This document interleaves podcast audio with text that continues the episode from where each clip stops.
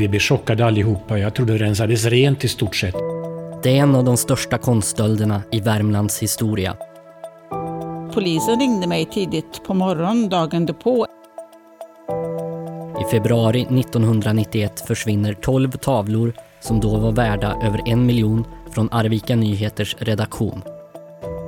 De borde ju efter så här många år ha dykt upp någonstans i alla fall, det tycker jag. Flera verk av konstnärer från Rackstadkolonin försvinner. Bland annat en målning av Gustav Fiesta. Över 30 år senare har de 12 tavlorna inte kommit tillbaka till redaktionen. Vad hände egentligen med konstverken?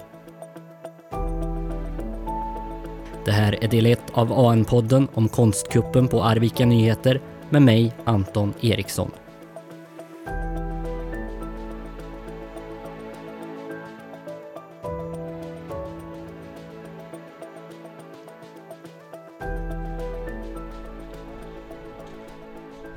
Ja, det såg helt annorlunda ut än vad det gör idag. Då hade vi receptionen här.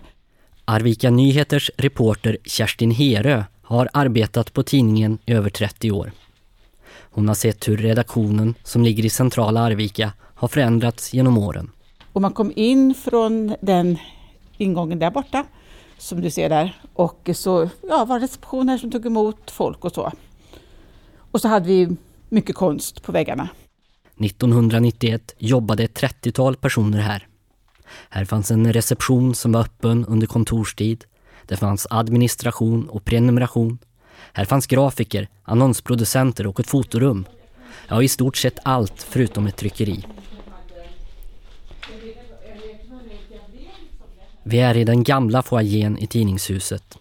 Det var här som tjuvarna slog till 1991. På väggarna hänger fortfarande verk av Bror Lind, Otto Hesselbom och Ture Ander, men annars är inte mycket sig likt. Ja, idag är det väl, kan man säga, ett lunchrum eller ja, bord och stolar och så för umgänge. och om man vill ta emot folk också så kan vi sitta här och prata och sådär. Och ett litet kök. Kaffeautomaten. Brukade folk komma in och titta på konsten och så, eller hur, hur var det på den tiden? Ja, de brukade komma in och titta. Eh, det gjorde de. Och sen så hade vi utställningar emellanåt också eh, av eh, konstnärer. Eh, så då kom jag också in och titta. Men det var även många som kom in och tittade på de här vanliga målningarna som hängde här. Många som tyckte att det var mycket fin konst. I Arvika Nyheter måndagen den 11 februari 1991 står det Konsttjuvar slog till i Arvika. 12 konstverk värda totalt 1,2 miljoner kronor stals natten till lördagen vid ett inbrott i Arvika Nyheters lokaler i centrala Arvika. Bland tavlorna värderas en olja av Gustav Fjästa högst. Den beräknas vara värd 550 000 kronor. Tidningens samling utgjorde den enda permanenta utställningen av Rackstadkolonins verk och flertalet stulna tavlor bar just dessa konstnärers signaturer. Arvika-polisen sände på lördagen ut rikslarm vilket innebär att samtliga polisdistrikt i Sverige och några i Norge fått information om stölderna. Jag minns inte speciellt mycket. Kerstin Herö igen. Det jag kommer ihåg var att polisen ringde mig tidigt på morgonen dagen därpå efter att det hade hänt. Eh, och att de ringde till mig, de kanske ringde till fler också, men de ringde till mig för jag hade varit här sist på kvällen. Jag var den som gick ut Eh, och låste om mig när jag gick. Eh, så min första tanke var när polisen ringde var, gud har jag glömt att låsa? Men, så jag frågade på en gång, var gick de in någonstans? Eh, och då var det på ett annat ställe än vad jag hade gått ut, så det var ju skönt. Men i alla fall så, den, den jag minns, de ringde och de ville veta om jag hade sett eller hört någonting speciellt på kvällen innan jag gick. Men det hade jag ju inte, allt var som vanligt. Men kommer du ihåg någonting från dagarna och veckorna efter att det här hade hänt? Eh, ärligt talat så kommer jag inte ihåg. Och jag tänkte själv varför jag inte kommer ihåg så mycket funderar jag på. Men jag, det måste ha varit en fredag det hände. För jag var, när de ringde på mig eh, på morgonen, polisen, så eh, var jag ledig. Skulle vara ledig på helgen. Så jag kan ju tänka mig att de var här liksom och gjorde teknisk undersökning och så under helgen. Men då var man ju inte här, så då tänkte man inte så mycket på det. Sen pratade vi givetvis om det på måndagen sen på jobbet, men rent vad som hände konkret sen kommer jag inte ihåg så mycket.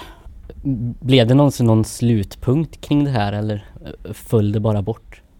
Nej, jag tycker alltså för mig då så känns det liksom som att det flöt ut. Jag fick nog aldrig riktigt svar på vad som hade hänt. Man kanske inte ställer frågan heller, jag vet inte, men det var inte, jag kommer inte ihåg att det var liksom någon direkt slutpunkt på det här att, att um, någon liksom talade om för oss så här gick det eller så. Nej. Under 80-talet och fram till början av 2000-talet skedde en rad uppmärksammade konstkupper i Sverige. 1988 stals 47 verk av bland andra Carl Larsson från Carl Larsson-gården i Dalarna. Samtliga verk kom tillbaka. Och 1993 var året för den spektakulära Rififi-kuppen, alltså då tjuvar tar sig in via taket, mot Moderna Museet i Stockholm. Då stals åtta verk av Pablo Picasso och George Braque värda omkring 500 miljoner kronor. Men en av tavlorna, Den vita duken av George Braque, är fortfarande försvunnen. År 2000 tog sig tre maskerade och beväpnade män in på Nationalmuseum i Stockholm och stal verk till ett sammanlagt värde av 300 miljoner kronor. Fem år senare hade samtliga konstverk kommit tillbaka till museet. I sammanhanget är konststölden på Arvika Nyheters redaktion liten. Men flera av Rackstadkonstnärernas verk kan idag gå för miljonbelopp på auktioner. Så låt oss ta det från början. Vad är egentligen Rackstadkolonin? Ja, det är en unik rörelse egentligen och en grupp konstnärer som de allra flesta kommer utifrån. Det är inte värmlänningar utan från Stockholm och Skåne och Paris så letar de sig upp till, eh, till Arvika säger Hannes Trygg som har varit konstintendent på Rackstamuseet i Arvika sedan 2016. Ett museum som invigdes 1993, två år efter stölden på Arvika Nyheter. Skulptören Christian Eriksson lät bygga ateljévillan Opstuhage i Taserud, Arvika. Den stod klar 1896 men Christian Erikssons viktigaste uppdragsgivare fanns på annat håll i landet och han valde att flytta till Stockholm. 1898 flyttade det nygifta konstnärsparet Gustav och Maja Fiesta till Obstuhage. Så småningom så kommer vänner och bekanta till dem, bland annat Fritz Lindström och Björn Ahlgrenson och besöker dem och, och eh, förälskar sig i omgivningarna kring Arvika och beslutar sig för att påbörja sina ganska unga konstnärskap här uppe. Det blev startskottet för Racksta-kolonin.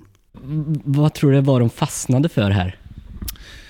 För Gustav och Majas del så tror jag dels det var en eh, ekonomisk aspekt i det hela. Bostadssituationen i Stockholm var ju väldigt svår redan runt det förra sekelskiftet. Men det fanns också ett driv om att söka sig nära naturen och prova på det eh, landskapsmåleri som man hade stött på nere i Bretagne och Paris och, och prova och utforska det svenska ljuset och landskapet på samma sätt som, som fransmännen hade gjort eh, något decennium tidigare.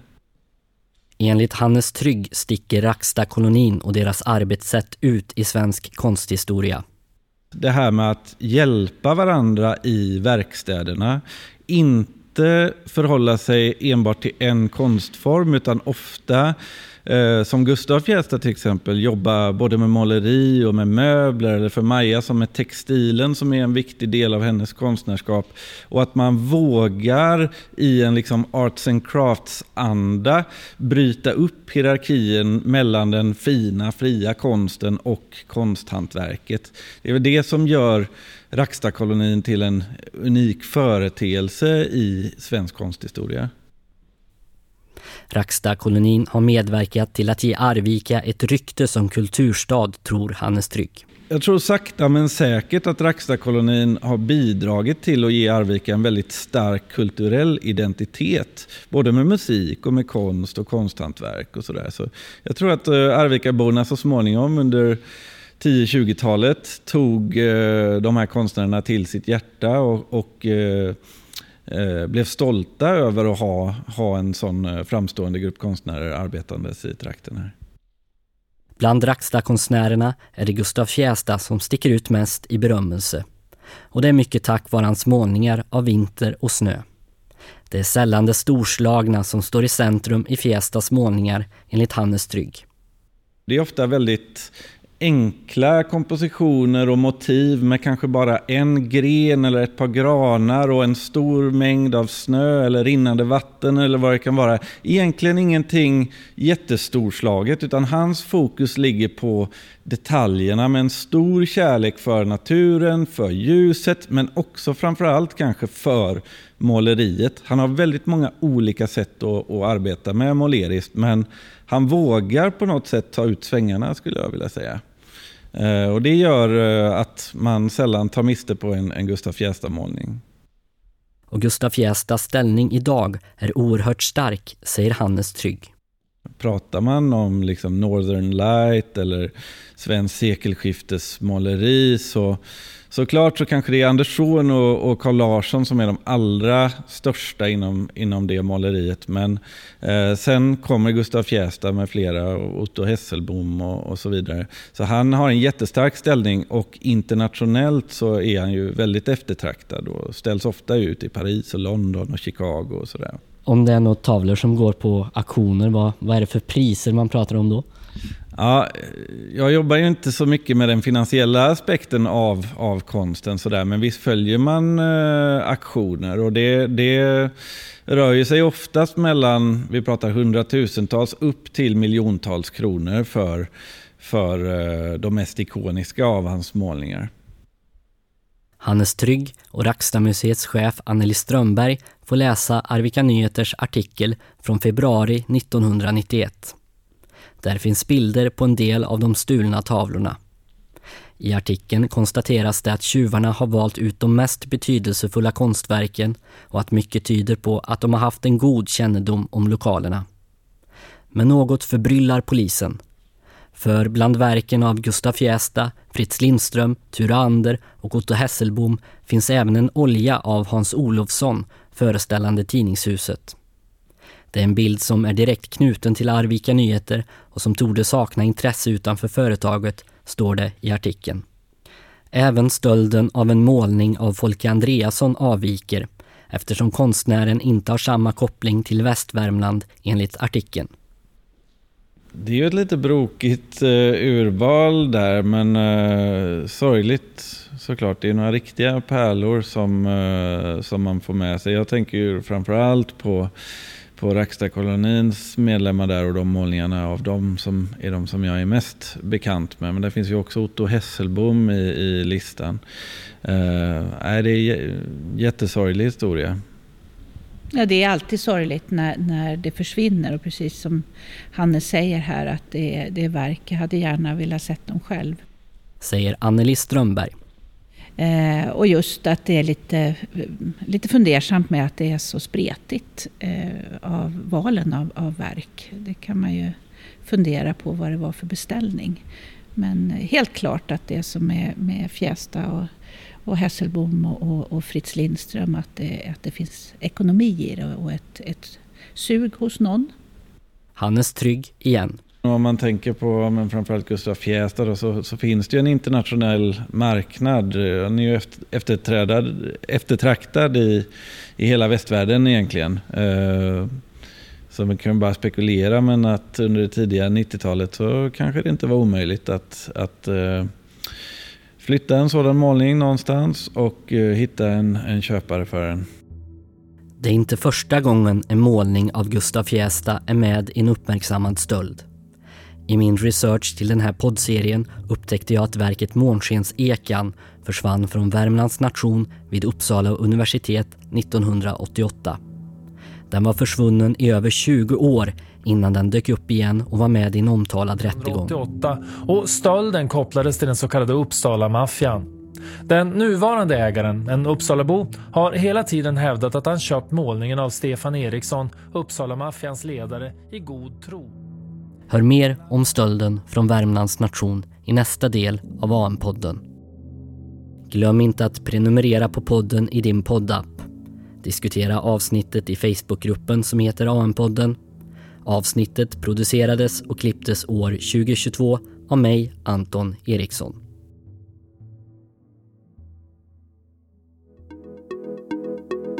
Hallå där! Det väntas ett händelserikt år om oss på Arvika Nyheter håller du dig uppdaterad. Läs de senaste nyheterna med vårt pluspaket. I åtta veckor för endast 8 kronor. Med Plus får du tillgång till allt innehåll på sajten och i nyhetsappen. Läs mer på arvikanyheter.se erbjudande.